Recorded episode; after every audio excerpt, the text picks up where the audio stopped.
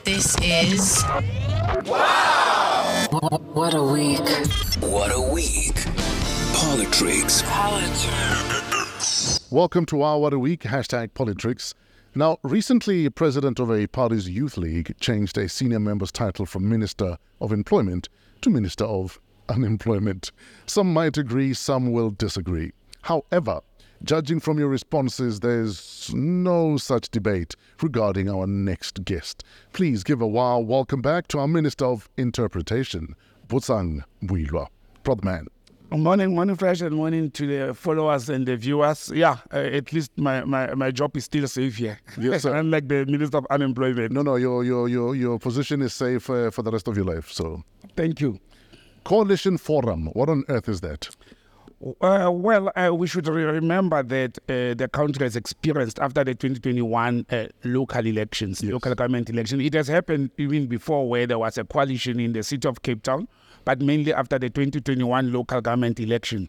We experienced it in, in the entire country, you know, and especially in the metros, where there was no outright winner of, of a metro or municipality, and therefore they were being forced to go into coalition governments where one party, one small party will engage with the other mm. in order to form a coalition government. So, in fear of the fact that we discussed in the past that there is no law that is regulating coalitions in South Africa, mm. there's been proposals tabled in Parliament to consider having a law or a regulation that will govern a coalition government, and we are going as a country to national elections you know, next year in 2024. And therefore, I think being proactive uh, for the very first time, but I've got my you know different opinion on that. Being proactive, the the ruling party, the ANC or the government actually, because this was a government event.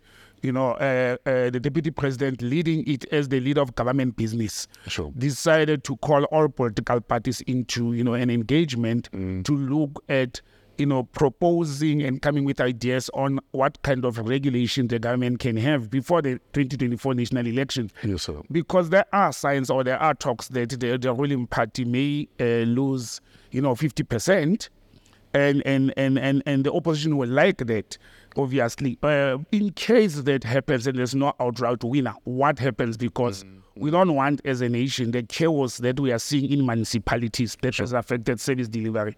So this engagement it was you know it was about brainstorming it was a workshop about that. However one there are there were political parties that that, that boycotted the engagement you know uh, uh, surprisingly the EFF which is the, the third largest uh, uh, uh, political party nationally in South Africa but even those that attended it was a two three day session those who attended on the first day, like the Pan Africanist Congress of Azania as well as the United Democratic Front, they attended the first day, they lashed the whole process and they, they, they staged a walkout and never attended. So the ANC and the DA and other small parties remain behind to, to complete the business of the day. But uh, I've, I've, I've, I didn't see the reason why the UDM decided to walk out. But I've, I've read the official statement and listened to the PAC's statement to say, but the ANC has failed and now they want to correct and clean their failures by using other parties. They want to lose power. That's the first part. The second part, they said, even worse, the basic document of the discussion that was held uh, last weekend, it is it is based on research and, and consultation with foreign governments, particularly the colon, the former colonialists, you know, uh, Britain and so. So the PC was like, we still have to go to Britain to do a case study on how to form coalition. So we still go to the former colonial master uh, that funded and sponsored apartheid, so it doesn't help. I, I think personally, it is the ANC gradually preparing itself to say who will they go to bed with in case they lose. That's the first part. Sure. The second part, I think it's also an effort in the right direction because as a nation, we can't find ourselves operating. And you can't be in limbo Yes, because in- now there's haggling and horse trading. Uh, absolutely. I think it's a step in the right direction, but I am just worried that the ruling party may use that to can actually clinch to power strategically. If the other parties walking out and boycotting the process does not help, because at some stage the proposed document will go into parliament And and if these other parties mm. that they want to topple the ANC, whether as individual parties or collectively, are not part of the proposed documents, by the time that proposed document reaches Parliament, mm. the ANC has a majority in Parliament. They may use their majority with their allies Sure. to can make it into law, which will actually make them to win this whole process. So walking out and not contributing to the to the proposed document, it's very dangerous. But what I can tell you also is uh, any act or law of that nature that will impact on the electorate of the country will need a two-third majority in parliament to become an act of parliament. So I think it- we are going to be observing this throughout the next coming months, how it unfolds. But I don't think it will be wise if we can, as a nation, go into the 2024 national elections uh, without a roadmap of how we are going to run the country. I see us going back to the government of national unity. Uh, uh, that happened pre 1996 constitution, you know, where uh, even if the ANC had won the election, but they needed a consultation with other parties to be able to engage. They didn't just use their up, up, outright majority at the time until the constitution was passed in 1996. You know, For those two years, I, I see us going into that phase from 2024 moving forward. Would you say the inclusivity that was the government of national unity served its purpose back, Look, back it, then? it did serve its purpose. One, it stabilized the country politically at that time, even when there were very serious challenges. Yeah. It stabilized the country. It served its purpose, its purpose because eventually, after two years of the government of national unity being in place, uh, uh, uh, the constitution of the Republic of South Africa, the 1996 constitution, was signed into law. You understand? So it did. Whether the constitution is the best or the good constitution or not, it, it's a story for another day. But it served its purpose. Sure. And I think uh, uh, it was a collective engagement as well. You know, you, you should recall that at that time we still had the National Party, the, the, the Democratic Alliance was still the Democratic Party, and things like that. So it did serve its purpose. I am glad it did not stay longer. Two years was enough. For a constitution to come to can give a roadmap, but our constitution needs a lot of revision. Uh, it was a compromise constitution. Why are we taking so long to review the constitution? Uh, I mean, I mean, we, we, we were often told it's a living uh, document Exactly. that should evolve, but almost 30 years uh, down the uh, down the line, nothing. Uh, There, definitely, there's been insignificant changes and amendments to the constitution. Insignificant, minor ones. You know, we can talk of the language that was introduced on the on the on the 19th of July. You Sign know, the, the, the yes. sign language. It's it's insignificant. Well, it's important, but I'm saying the fundamental, core fundamental funds of the new South Africa in mm-hmm. inverted commas. We have not seen that. That's why people are now lambasting the constitution to say, but this constitution we were sold you know, a pie in the sky. It is not addressing the inequalities of the mm-hmm. past, especially economic inequalities.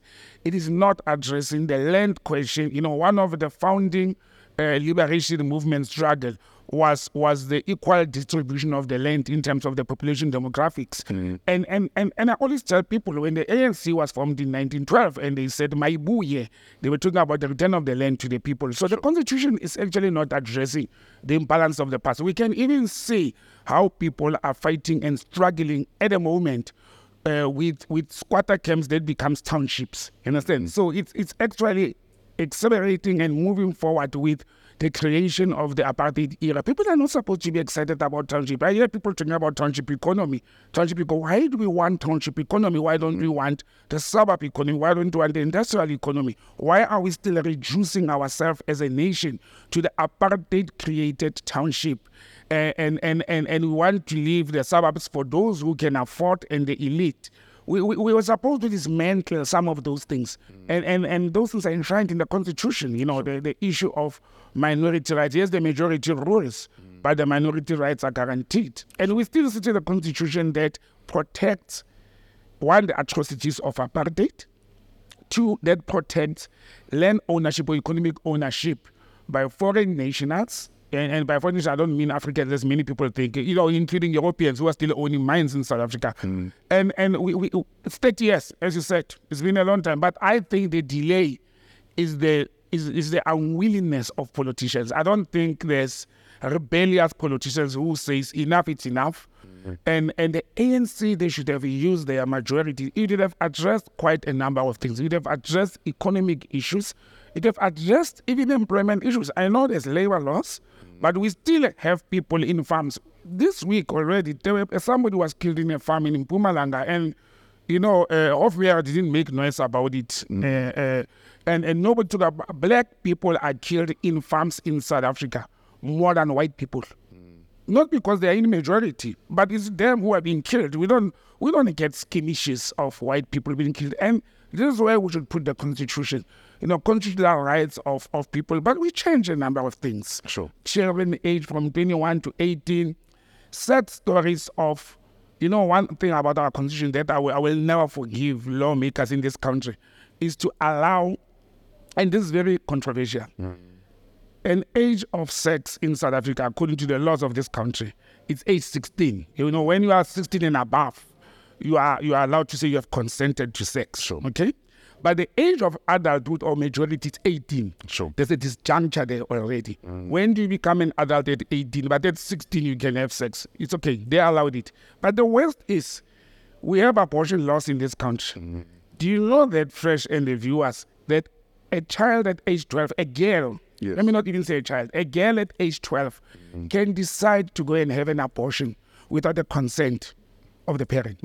Mm. Illegal abortion. Mm. without the Now, now, that's where the disjuncture is. I don't know what were the lawmakers thinking that time that we say you can't have unconsented, you can't have sex under the age of 16. Because if you're 12, then you were raped. Yes, if you're 12, you're right. It was that, you, you might have consented because you think you have Statutory agents. Yes. But it's still statutory rape. Yeah, so so if you are 14 and you find yourself pregnant, you can walk into a clinic mm. and have abortion without your parents knowing, or, or, or, or or your boyfriend or whoever, and you can see the disjuncture in our laws. And with all the mothers in parliament uh, making laws, I, I don't understand what went wrong. But those are some of the things that I personally would like to see Sure. changes in the constitution, especially the land question. And when I speak of land, you all know I'm speaking about the economy. Whether it's the sea, the rivers, the mountains, the what, all the land with its economy, and that's what I want to see. Um, let's stay in Parliament. Uh, just quickly, uh, Zandile Mafe um, allegedly burnt Parliament. Um, allegedly says he burnt it because Parliament should not be in Cape Town. It must either be in Bloem or in Pretoria. Funny, yeah. And now we are told he is not mentally fit to stand trial. Yes, uh, yeah, looking at the courts. You know, the, the, the, the Zandile story, uh, uh, Mafe, is it Mafe? ne? Mafe, yes. Yeah, it, it's so funny because there's a self-confession, and you know, I, I don't understand why would uh, he thinks the parliament must not be in Cape Town. I mean, he's a Cape Townian. He benefits by being there for having parliament there. Nonetheless, I'm one of the people that says the parliament should have never been in Cape Town. So we are, the, we are the only country on earth which has three capital cities. We've got the administrative capital, which is Tshwane or Pretoria. Then we've got the, the judicial capital, which is Bloemfontein. And then we've got the legislative uh, capital, which is Cape Town. Uh, waste of resources, and I think it was to accommodate uh, the opposition party to keep it there. But Zandile's uh, uh, uh, defense, uh, I think at some stage he was represented by Advocate Mpofu, the senior counsel. They had said uh, they applied for a mental evaluation and a review, and the results that came out was that he is unfit to can stand trial. He is, the, the, the results, meaning the psychological assessment or psychiatric assessment, had said he's unfit to can stand trial. I so think, yeah, I think it was assessed by three different uh, psychiatrists. yes, yes. Uh, who've all uh, uh, come to the same conclusion. they've come to the same conclusion. So yeah, the man is gonna walk scot free. I think you know as per the law. Uh, well, not scot free. Maybe he will be he will be condemned to a psychiatric institution, but he's not going to stand trial for arson and go to jail. And that's that's where we are as a nation. Let's stay in Cape Town. Um, now there's an impasse. Uh, there's been an impasse uh, over the last uh, week or so um, between uh, taxi operators and uh, the city of Cape Town. City of Cape Town uh, impounding uh, taxis, and uh, Santaco saying it's unfair that we are being targeted and you're not applying the same stringent uh, uh, uh, laws and bylaws to other motorists. And that why are you impounding our businesses? Because that is what you're doing. Yeah. Uh, And and uh, the ANC are obviously going to flip it and say uh, it's the DA flexing their muscles before the elections. they, they played a political game, and let me just put that, that disclosure first that uh, due to the nature of my official duties, I cannot uh, talk on this platform or any platform about uh, transport issues. Oh, yes, yes. yes. Uh, uh, but I will talk about it from the political point of view that you have raised to say the DA and ANC have went into a political battle. it's gone, it's gone polit- Uh, it political gone very fast. Politics completely. For me, it's no longer about the the Santaco and the taxis and all that. I will look at this and talk about it from the legal perspective Mm. to say uh, the national laws are binding all over and everybody in Mm. the country. And obviously, municipalities may have bylaws. Uh, constitutionally, that are different from one municipality to another. But in this instance, looking at the national laws of the, you know, uh, Road Transportation Act or National Land Transport Act, uh, that the city of Cape Town is relying on they are all at fault. That's the first part. If you are relying on a national one, you are all at fault. But also, let us just be a little bit practical. You know, I always say to people, there's two organizations that are not political, but they've got political power. It's SAFA. They are, they are run politically. What's when SAFA coughs, the ruling party shakes. You can see how powerful SAFA, you know, leaders are in the ruling party, despite the fact that Danny Jordan was was was uh, you know a, a, a mayor of uh, uh, Nelson Mandela Bay at some stage, uh, which is Gqeberha today. The second one is the it's Santaco, and Santaco is not the only taxi association in the country.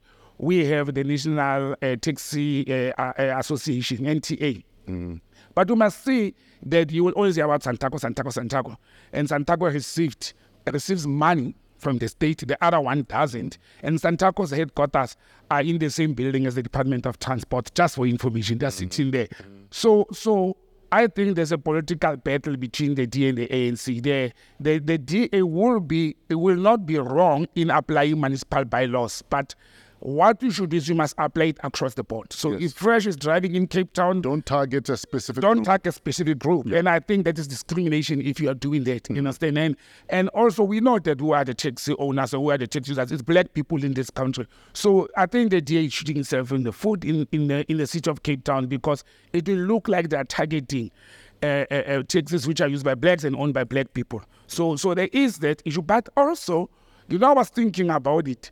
Uh, what are they trying to do in the city of Cape Town with this? They're actually trying to satisfy and excite their constituency. Oh, the DA constituency in Cape Town is literally foreign people who are rich and who don't use taxis, and it's white people. So if these people are not happy about the way the taxis operate and conduct themselves, and they're irritants, and they will take business from most probably white-owned uh, businesses within the city, within the city, like the E. Howley and other forms of transport that we find in Cape Town. So I think it's a political battle, uh, it- it- with a very distasteful political battle that you, you, you find a national minister, are not even one, not only of the transport. I even hear the minister of police was involved in this whole thing, pointing fingers at each other at the expense of the nation, at the expense of the masses. So I think the sooner this issue gets resolved, the better for the people of Cape Town and the surrounding areas. Uh, uh,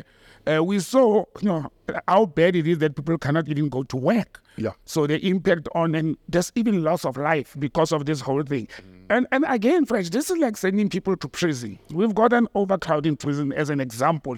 Now, if you are going to take a person who has stolen a chicken in a supermarket and you send them to two months in prison when we have overcrowd, I don't say people must not be in prison, charged and found guilty for their wrongdoing. But imagine sitting there and impounding a vehicle.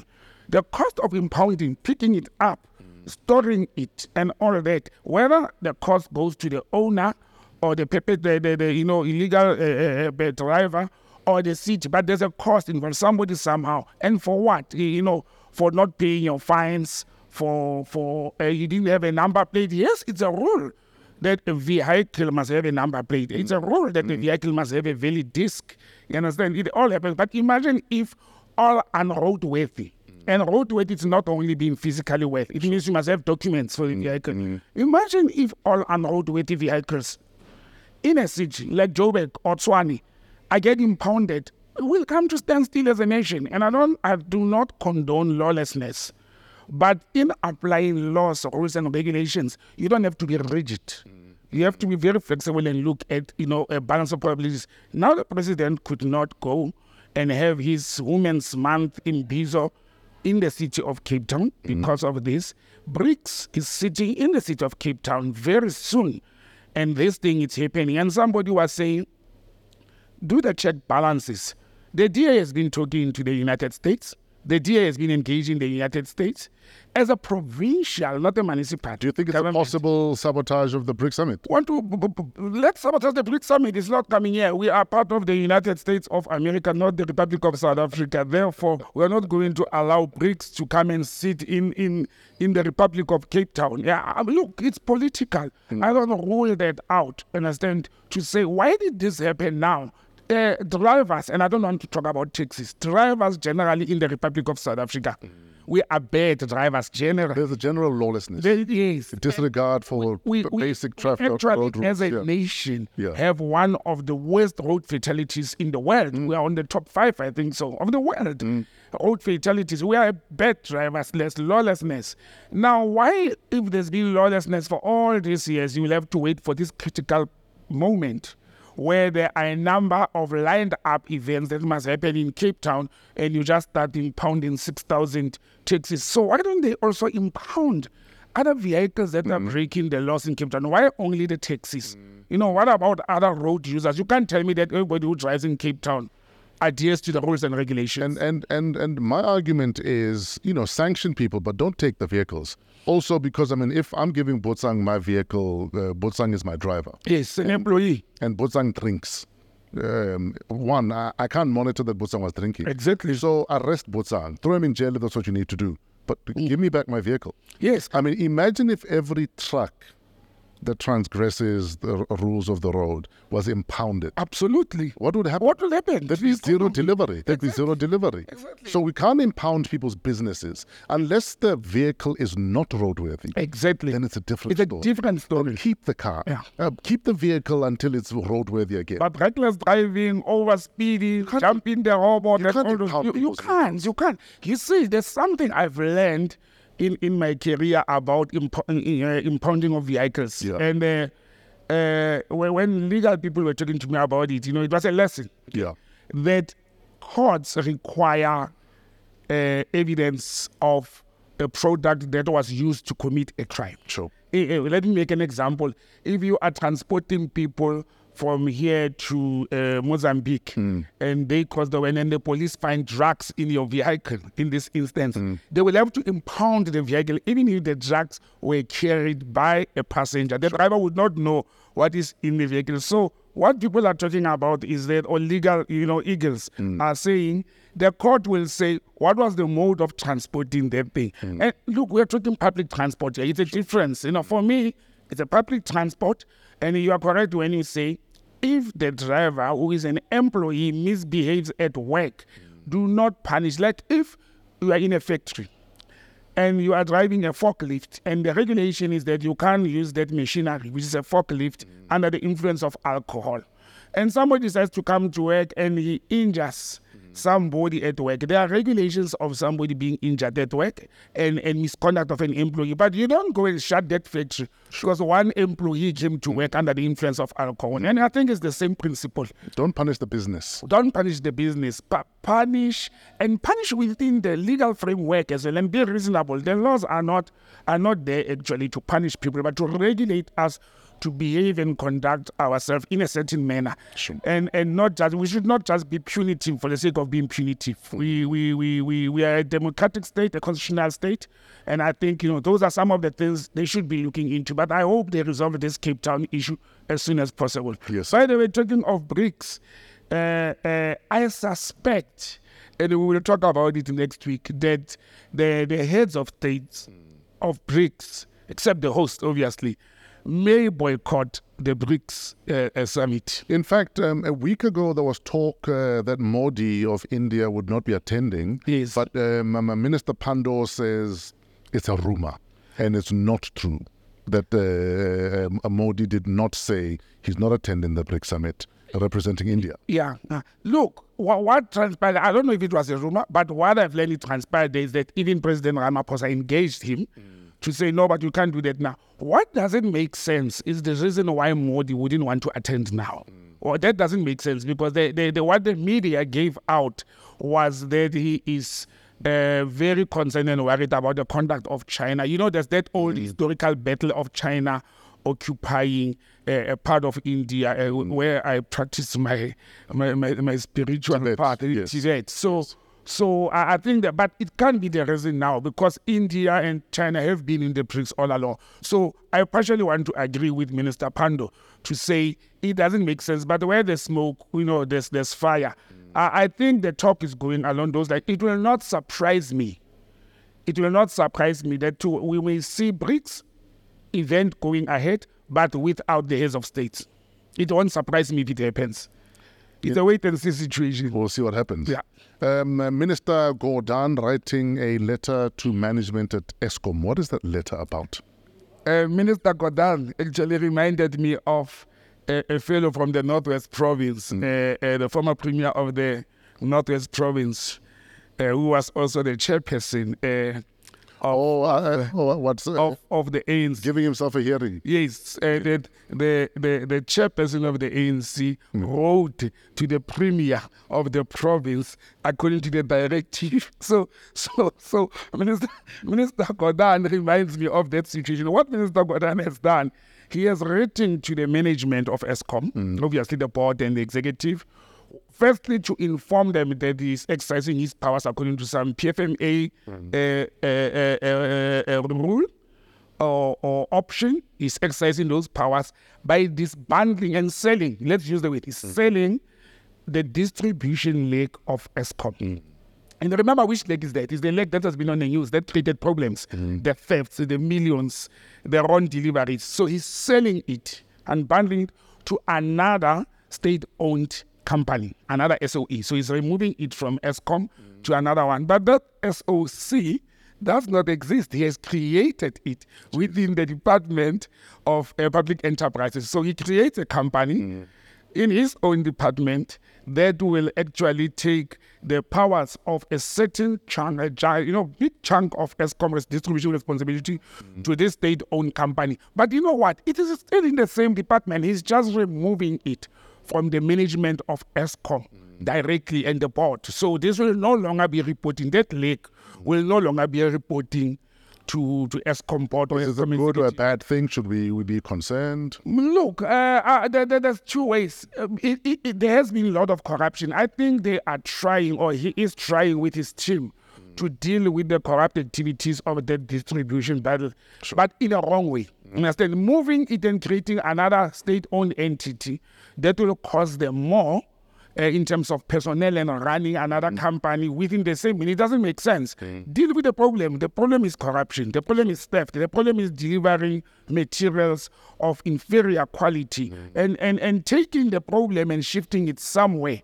It means you're not dealing with it. You are shifting. You may find the same problems on the other side. But I am just afraid that this may be another Pravin Gordhan's strategy mm. of selling state-owned companies to people who are very close to him, and they, like they did with with the uh, uh, you know uh, uh, uh, Postnet, not uh, Postnet as well as the Transnet part. It may be someone else who's going to be the CEO, the board, and everything of this company. What are their interests? If they are selling it to them, where is the money going to come from that is going to buy this leg or this branch of Eskom, uh, this new entity?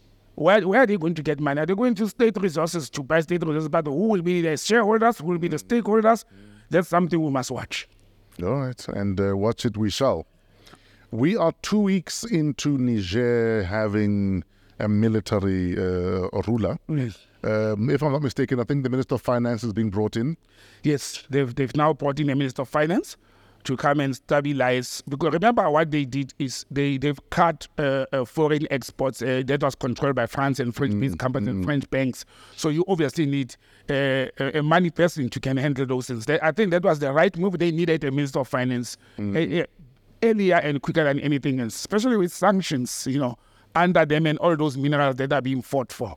In, in, in, in fact, one thing that really struck a, a note with me uh, was with the, the, the, new military uh, dude in Niger saying, We've been having aid from France for over 50 years and we're still poor.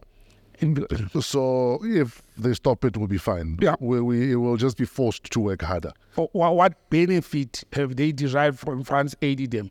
France takes 100 bucks from Mali and gives them 11 bucks. And Mali is one of the poorest countries on earth with the richest minerals on earth.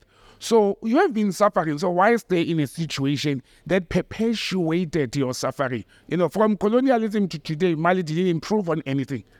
You know, one thing that blows my mind, um, especially with a lot of our leaders on the continent, the fact that Niger is supplying all this uranium to France so that France can have electricity across the entire country. And nuclear weapons. But your average Nigerian doesn't have electricity. Yes, Zero. yes. They supply Like, how does it make sense? Well, it's, it's Africa lacking leaders. That's why most of the people in the continent at the moment, you know, decolonizing of the mind. Mm. People are saying, but this course, let us look back. It's not just like the military is taking over. If they are progressive course and they are for the people, then we'll support them. And we have had successful coups actually in, in Africa. One of them that is actually, you know, the highlight of the African politics is Thomas Sankara. Mm. That was a military captain, came to become the, the, the president. He cut his own salary, he cut all the benefits for the sake of the people. Mm. And he made Burkina Faso not to be a dependent country anymore. So it, it takes leadership. You know, the continent lacks leadership, whereby it's the same with us in South Africa. Platinum, gold, diamonds that are leaving the country, but are they plowing back? We get finished product. It's expensive for me and you mm. to buy a diamond ring or a gold ring that is finished somewhere and they come back here. But I think that's exploitation of the minerals in, mm. in, in Mali. The, the world has opened up now. There are other countries who will be interested and, and, and that can get into deals with Mali to use the uranium with Niger, sorry, Yeah. and, and, and to benefit from that and let the country benefit. Let Niger benefit from their natural resources. Mm. And and why should I give you my natural resources that are worth trillions of dollars? And you tell me you are giving me foreign aid. Why are you aiding me when you are actually dependent on me? Exactly. France is actually dependent. I'm keeping your lights on. I'm keeping your lights on. I'm helping you create light bulbs. France today may bomb Niger with chemical weapons or military weapons that were made with the uranium from Mali. And that's what they are threatening to do. But I, I also doubt, I think the West will be very cheeky should they go into war with, with, with, with Mali. They, they will actually, with Niger, they will actually demonstrate how much they don't care about lives in Africa. They'll be very cheeky because at the moment, countries like Russia, you know, uh, uh, uh, and, and other interested countries around Eh, eh, eh, Niger, like Mali, Burkina Faso, Algeria, and and, and, and, and, and and Guinea, have stood up and said, You are not touching our border. We are brothers in arms. We'll team up together as nations. You are not going to impose economic sanctions. You can impose economic sanctions. You understand? They're no fly zone, they're still flying between each other.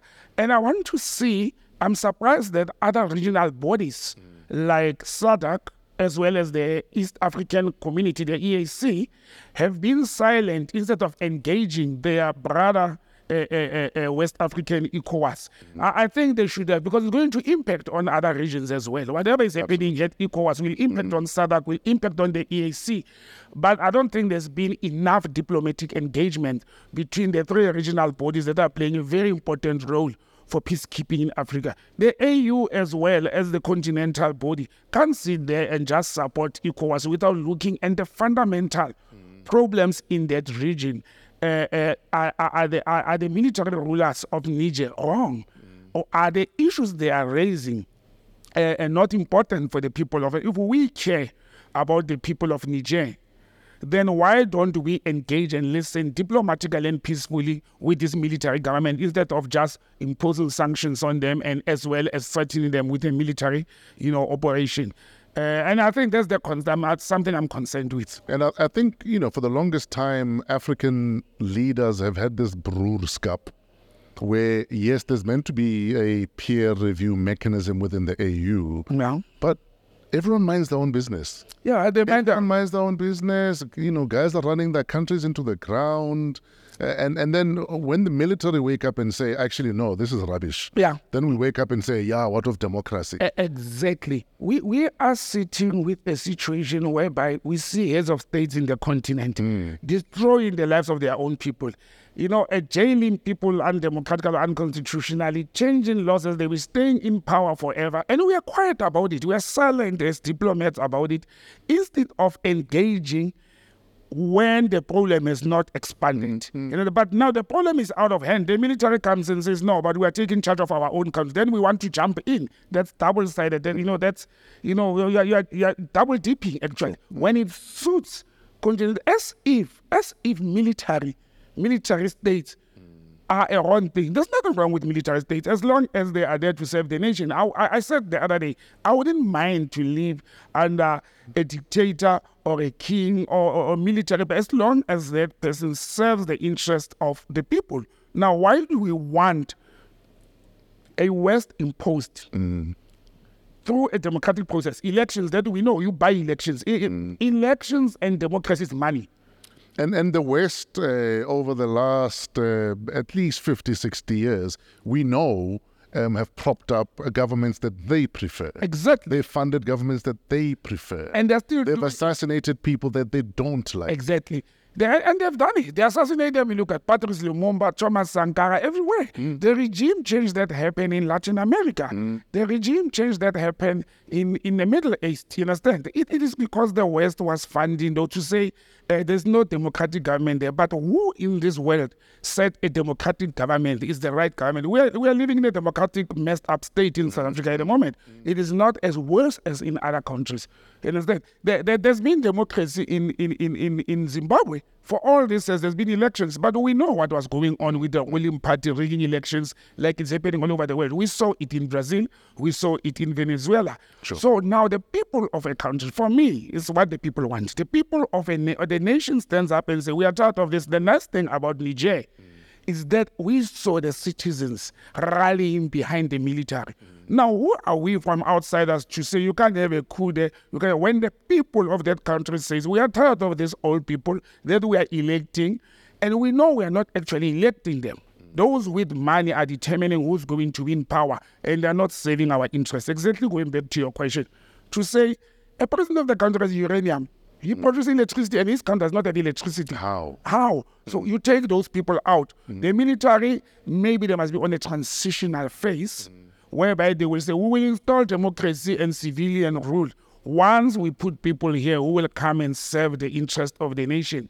And I think this is the beginning of an African rebellion against the former colonizers to say, colonialism didn't end. You know, I was telling somebody last week to say, when people talk of independence, which state is independent in Africa? They're not independent. And we can use Niger as an example to say they gained independence from, from uh, France over 50 years back, but they're still dependent on foreign aid from France. So wh- where is independence there? There's no independence. When people celebrate Independence Day, independent from what? And giving people the parliament but ha- hanging on to the banks is not independence. It's, it's not It's, only a, it's, a, it's, a, it's a false sense of where you're in control. You're not in control. Exactly. You give them parliament, hmm. and and you, then you, you decide, as the former uh, uh, uh, colonizer, who will sit in that parliament? How will that person conduct himself? So there's no freedom, and there's no there, there- there's no uh, independence from the former colonizers. I think this military coup. I, I am not for loss of life. I am not for.